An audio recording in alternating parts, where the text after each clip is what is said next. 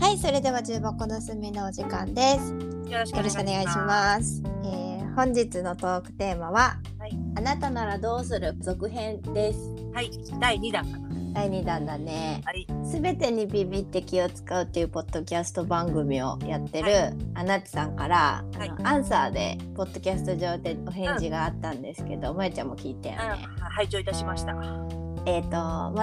詳しくはなっちさんの、あの回を聞いていただきたいんですけれども実際にそういう場面かどうかは別としてその言葉がけのねディテールの話をしてくださっていて、う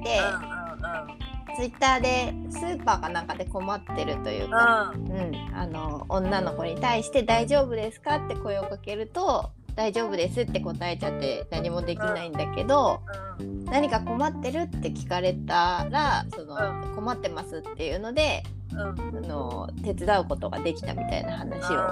されててん。なんかあれすごい、あーなるほどなと思ったんだよね。えどこら辺にあの前提がどっちか。あー確かにねあー大事だなって思ったんだよね。あとさその定型文として「大丈夫」って聞きやすくなってるよねうん自分の脳が。なってるなってる大丈夫じゃないから困ってんだよって感じだよね。そうそうそうそうそう。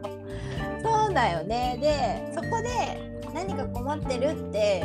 聞くことってさ結構私あの小さい子とかにさ話すのもそういう聞き方大事だなと思っちゃってうん、であれは結構さ相手の立場に立って言葉がけするというのの一つだなってすごい思ったんだようんね。そうね、そう相手の立場に立つって大事。ね結構難しいよめちゃねくちゃ苦手私。とっさの一言ってね。うんなんでなのって聞く聞き方もさちょっと曖昧すぎて答えられないみたいな時もあるじゃん。もうほらもう私も得意だからなんでって聞くの。それそれよそれあみのんな追い詰められてくっていう。 アウトプットが苦手な人とかなかなか言えなくてさいやなんでって聞かれてもみたいなことになりうるよねそうそうだからどうしたらいいっていう聞き方もさ似てるけど違うよね今日も会議だったんだけどさ、うんみんな沈黙ですよね。詰められるって思ってるから でどういう理由でやったのって聞いてる瞬間にみんなが沈黙になる。学んでくださいあれででとっさに出ちゃうんだよね。へえそれあと相手の立場に立って考えるわ。あと技術もあると思うケースバイケースとそれをストップしていくのは大事だなってすごい思ってででまゆちゃんがねそうあの実際命の電話にそ電うね。話そすうした。はいそこをちょヨっコとちゃんがさ教えていただでき見たれいば。って言ってたんで、うん、あのちょっと思いつきで言ったらねほんまにかけるっていう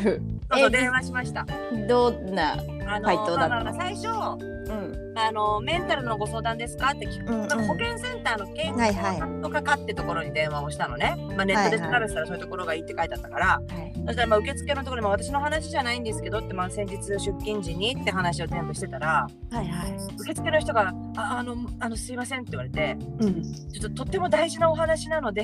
うん保健師さんあー保健師ねはいはいはいにも電話つなぐのでちょっと待ってください」って言われて「あ分かりました」っつって、ほうほうほうまあ、そこで変わったんだよね。うんはで、まあ、そこでまあ詳細話をして、まあ、私どうすればよかったんですかねっていはい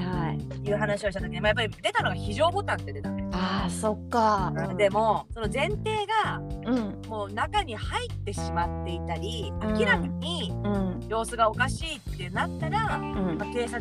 110番するのも一つだしうん非常ボタンを押して110番するのが一番ベストだと思いますよって言われたのよ。うんもうとにかく電車を止めるというそうそう方そ向性やなうでもうんうん入ってなかったんですよねってうんうん確かにただうん遮断機に触れててうん持ち上げるような仕草があってってうん言ってたら、うんうん、だったらまあ110番ですかねって言われたのよ。うんいやいやいやいやと思って110番したところで、うん電車が行き来する時間ってわずかな時間でうんその時間に110番しても警察間に合わないですよねってうんですよねってなってうんだからあの時にだから声をかけるべきだったんですかねってうんでもまあ電車の向こう側で声をかけるっていうことに対してうんあんまりこう積極的じゃなかったんですね。えー、そっか印象的にねはいはいはいはいでうそんなんで「んえーそうですね」なんて一緒に悩んじゃって さうん、うん、確かにそりゃそうやなだからもう明らかにもう中に入ってたらすぐに非常ボタンですよねって言われて、うんうんそうまあ、そうですよねって言ってて、うんでもう明らかになんか入るんじゃないかって思ってた時にうんもう非常ボタンでいいと思いますよって言われたの、うんうん現実的対応やなそうあそうなんですねって言っててなんかやっぱこう押す側としてはもしかしてそういうつもりじゃないかもしれないなとかってうんうん考えちゃうんですよねってうん言ってたら、うんまあ、でも実際にうんそうそうそう何でもないのに電車を止めてしまうことに対してもすごく抵抗があってってうんいうので悩んじゃってって言ってたらだって実際にうんことが起きた後に電車が止まることを考えるとうんなるほど何か危ないことをしてるっていうので一旦電車を止めてうんればうん分かってくれますよって言われたのよ。ああそれは警察とかあのあのそうそうとかその駅のえそうそ人うにね障害者の人も、はいはいまあ、理解はしてくれると思うしことが起きてからじゃ遅いですよって言われて。うーんなるほどねそあーっかじゃあじゃあじ次にもし会った時はそうしますってでもまあ次会いたくないですけどって言ってたのねうんでももうやっぱりそういうのってちょっとこっちでもうん注意しときますって言われたのよそのその一言が気になる何を注意するんでやそのだからそういう話が他にも浮上すればそういう可能性があるああーそうか近辺に住んでる人でうんそういう危険性がある人がいるっていうのは事実だからっていうことでえなんかそういうさその市町村のさあーその保健師さんってさうん例えば近くのメンタルケアの病院とかと連携してたりするもんなんかね情報は持ってるよねあであ私もこの前のほらあのギャンブル依存症の子とかもはい時はい々近くのネットでメンタルクリニック探してもダメでうんでメンタルクリニックの方からその保健センターのどこどこはいはにい電話をしたら紹介してくれるからって言われてうん情報は持ってんだよ地域のなるほどでもさうん個人情報までは多分持ってないと思う個よ、人情報は持ってないよねうん、だけんそのそこが密だったとしてもさなんか20代の人がこういうことが目撃されてるので心当たりのある患者さんがいらっしゃったら注意してくださいねぐらいのうん通達を、まあ通達はしないんじゃないだって発見するのってさうんメンタルクリニックの人じゃないあー確かにねでもさこれさ私ねちょっと怖いこと考えてねこれからさ監視カメラとかがめちゃめちゃさ普通になったらさその瞬間個人が特定される可能性めちゃめちゃ出てくるなって思うの、まあ出てくるだろうねそうなるとさなんかなんかちょっと空気感変わってくるのと思っちゃってなんかねなんかねねねなんかそこそこでさもちろんそのケアされる人がしかるべき形でケアをされて元気になるのであればいいんだけどななんかそれが温かい眼差しじゃなくてこ冷ややかうななんてそう大半の人間が便利に暮らすための眼差しになるのは怖いなと思ったの。そうねだから結局さなんかうんみんなさ気持ちに余裕がない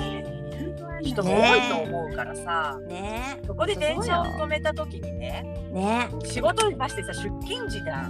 そうまふざけんなって多分私でも思っちゃいそうだなとは思うんよね。あそりゃそうだよね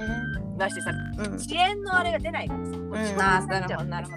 なるほど自分が電車に乗ってるんじゃないくてそうそうそうそうういう事故があったりして遅れたとしても証明書が出ないからそうそう僕そう扱いになるってことねそうそううんそこねでもねって感じだからそこは複雑な気持ちになるよねいやまえちゃんが今度見かけたら電車を止めつつ困ってますって聞くっていうこと ね。うんそ うだね相手の話だからねそうそうそう何か困って仕事しまてますしたとかそれ は聞いた大丈聞いたダイレクトすぎじゃないから そっか飛び込みたかったんですかって聞けばいいのかなそれはもう困っ何か困ってますっていいじゃんいいやそっかそっかそっかそっかやわかんないから本当のところ相手はの立場に立つってことはそういうことじゃない何が相手の立場に立つっていうことはこう自殺をしようとしてたんですかって相手でのも明確に自殺するぞって思ってる人かどうかはわかんそうなだい、よねうん、からそれを言われたらなんか筋逆トレです上かとか聞いてみようかそれはそれはふざけてるのかって言われるのがあ るよお前 そうだよね難しいよね難しい相手の立場でどこまで相手の立場になって相手の立場に立ってどこまで言葉を濁せばいいのかも難しい私の場合難しいね言葉を濁す、うん、でも何か悩んでますかとかそうとかコントロールしてやろうという気持ちがあったらバレそうな気がする私だったらもうバレる隠さないでコントロールしてやった方がいいのかなそ っちに見切れる違うね違うね